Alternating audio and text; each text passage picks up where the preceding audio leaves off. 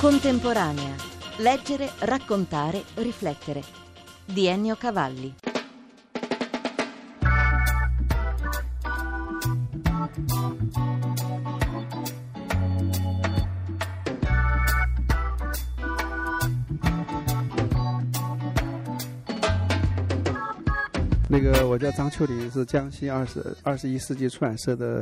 Io mi chiamo Zhang Qiulin, sono presidente di 21st Century, è una casa editrice più famosa in Cina nel settore junior. Nel settore ragazzi, con in testa un personaggio nato in Italia, Geronimo Stilton. 这次来意大利书展的一个最主要的目的呢，就是带了十七位 Questa volta ho portato 17 distributori, sono molto importanti in Cina, sono venuti per fare una formazione, per scambiare informazioni del tutto il mondo Geronimo. Il topo giornalista affascina i bambini cinesi. Cosa piace soprattutto di questo personaggio? Da 2009 abbiamo pubblicato 32 titoli in Cina fino adesso abbiamo venduto 1.037.000 copie. Geronimo a bambini cinesi piace tantissimo perché è molto divertente poi anche ai genitori piace. Titolo del romanzo The Frozen Boy, protagonista uno scienziato Robert Warren, ambientazione una stazione scientifica in Groenlandia. Eppure l'autore è italiano, Guido Sgardoli. È nata un po' da una canzone di James Taylor che è The Frozen Man che mi aveva colpito e allora ho voluto che la storia in qualche modo fosse internazionale già dal titolo. Questo scienziato fa una scoperta in Groenlandia, un reperto davvero impressionante. Sì, lui scopre in una lastra di ghiaccio un bambino imprigionato nel ghiaccio, apparentemente sembra morto, ma poi contro ogni logica scientifica il bambino è ancora vivo. Sembra in un libro di fantascienza, invece non lo è, si perde via via la connotazione scientifica e resta invece quello che è, cioè una storia di affetti, una storia di cuore, essenzialmente la storia di una seconda occasione concessa per vie misteriose al protagonista, cioè questo professore Che aveva perso un figlio. Aveva perso un figlio, era in grossa crisi di coscienza per aver partecipato al progetto Manhattan, quello della realizzazione della bomba atomica, quindi trova nuova vita grazie a un ragazzo che in pratica non dovrebbe essere in vita. Il canto di Micaela, la voce di Sciascia, due nuovi libri di Roberto Piomini, edizioni Einaudi Ragazzi, dove Micaela è una bambina peruviana, Sasha un piccolo albanese. Entrambi nelle due diverse storie si ritrovano a recitare la loro parte di bambini fuori dal coro, eppure a un certo punto, grazie all'attenzione di altri bambini, vengono integrati nel coro di Arlecchino, che è un vero coro musicale e quindi una metafora forte con delle sue armonie e altrettante dissociazioni. Roberto Piomini. L'idea dei due libri che sono collegati uno all'altro all'interno di questa storia principale del coro Arlecchino, un coro che nasce per iniziativa di grandi e bambini, per bambini di tutti i colori, di tutte le voci, di tutte le storie. E in questi due romanzi vanno avanti due casi personali di bambini con problemi, con povertà varie, con difficoltà che vengono aiutati proprio da questa iniziativa di aggregazione, come si diceva una volta,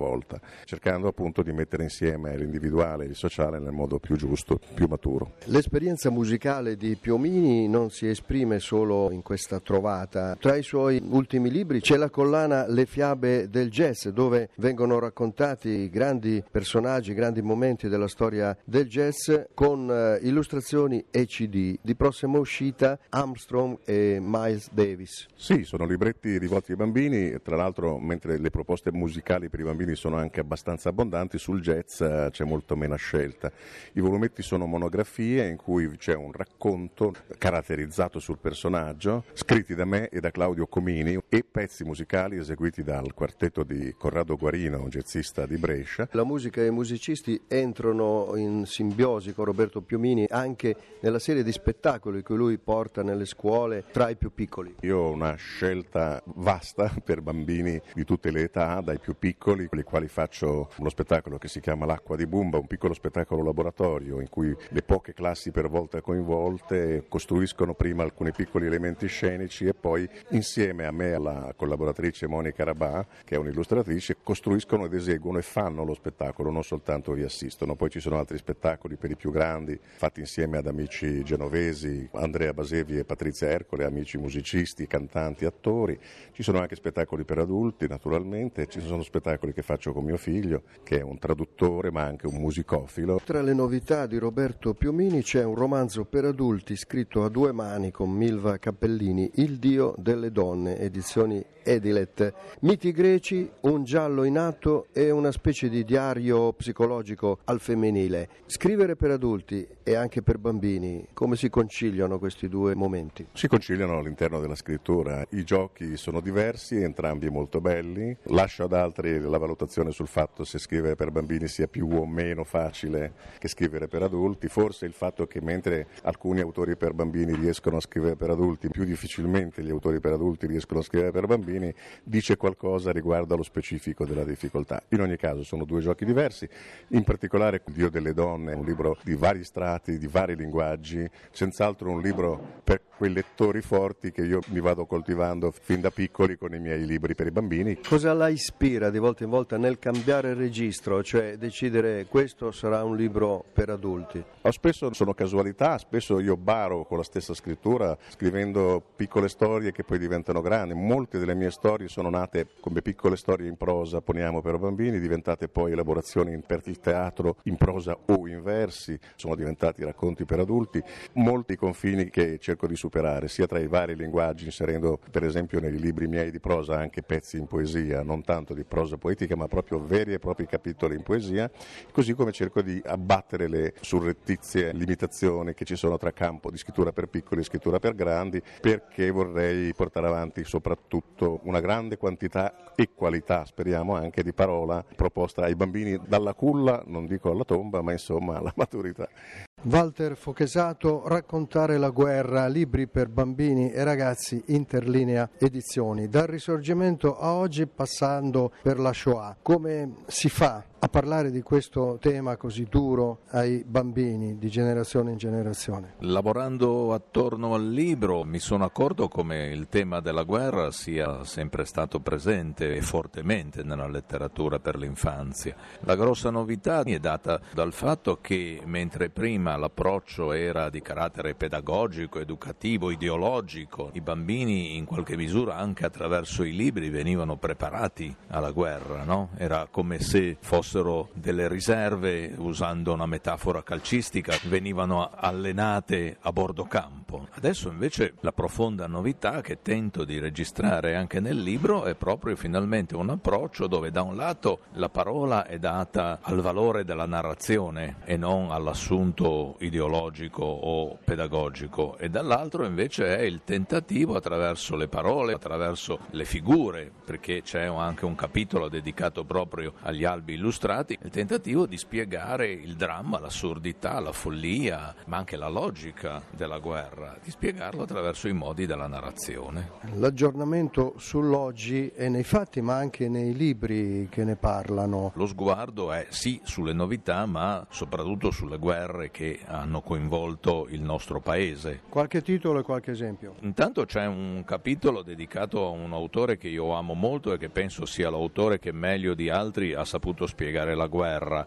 I suoi libri non sono novità, però lo diventano nel momento in cui da anni i libri di Robert Westall, perché il nome che volevo fare è questo, erano purtroppo assenti dal mercato editoriale e invece adesso Salani ha ripubblicato Una macchina da guerra, PM ha di recente ripubblicato quello che forse è il libro più bello di Westall sulla guerra, che è La grande avventura. Una guerra che è avventura e una guerra che deve far far paura e forse questo un po' il binomio e nello stesso tempo il contrasto. Sì, perché da un lato ovviamente la guerra porta in sé le stragi, i lutti, la sofferenza che sappiamo e di cui per certi versi l'infanzia è la prima destinataria in vari modi. D'altro canto, storicamente la guerra apre e questo si nota in libri come quello di Westall oppure in Un chilo di piume, un chilo di piombo, questo bellissimo romanzo di alcuni anni fa di Donatella Ziliotto, apre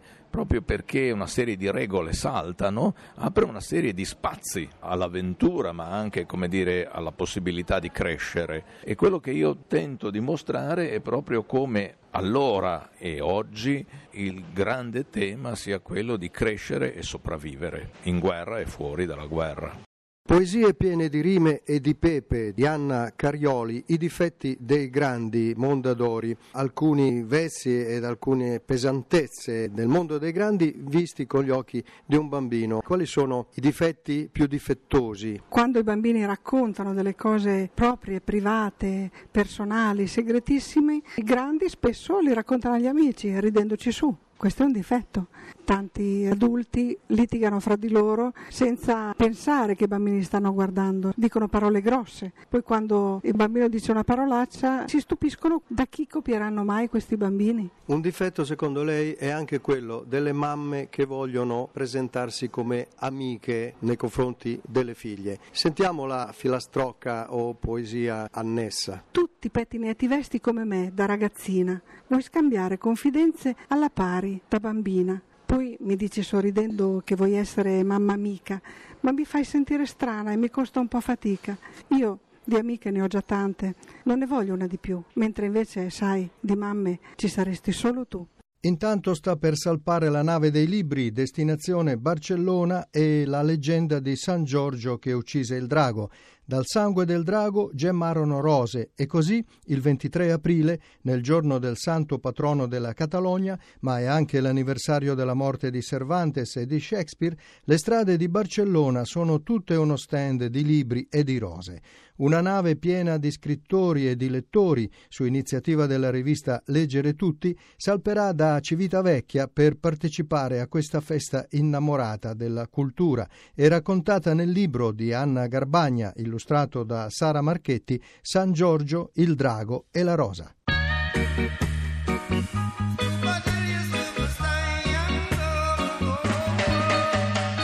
Grazie dell'ascolto da Ennio Cavalli. Per riascoltare questa e altre puntate www.contemporanea.rai.it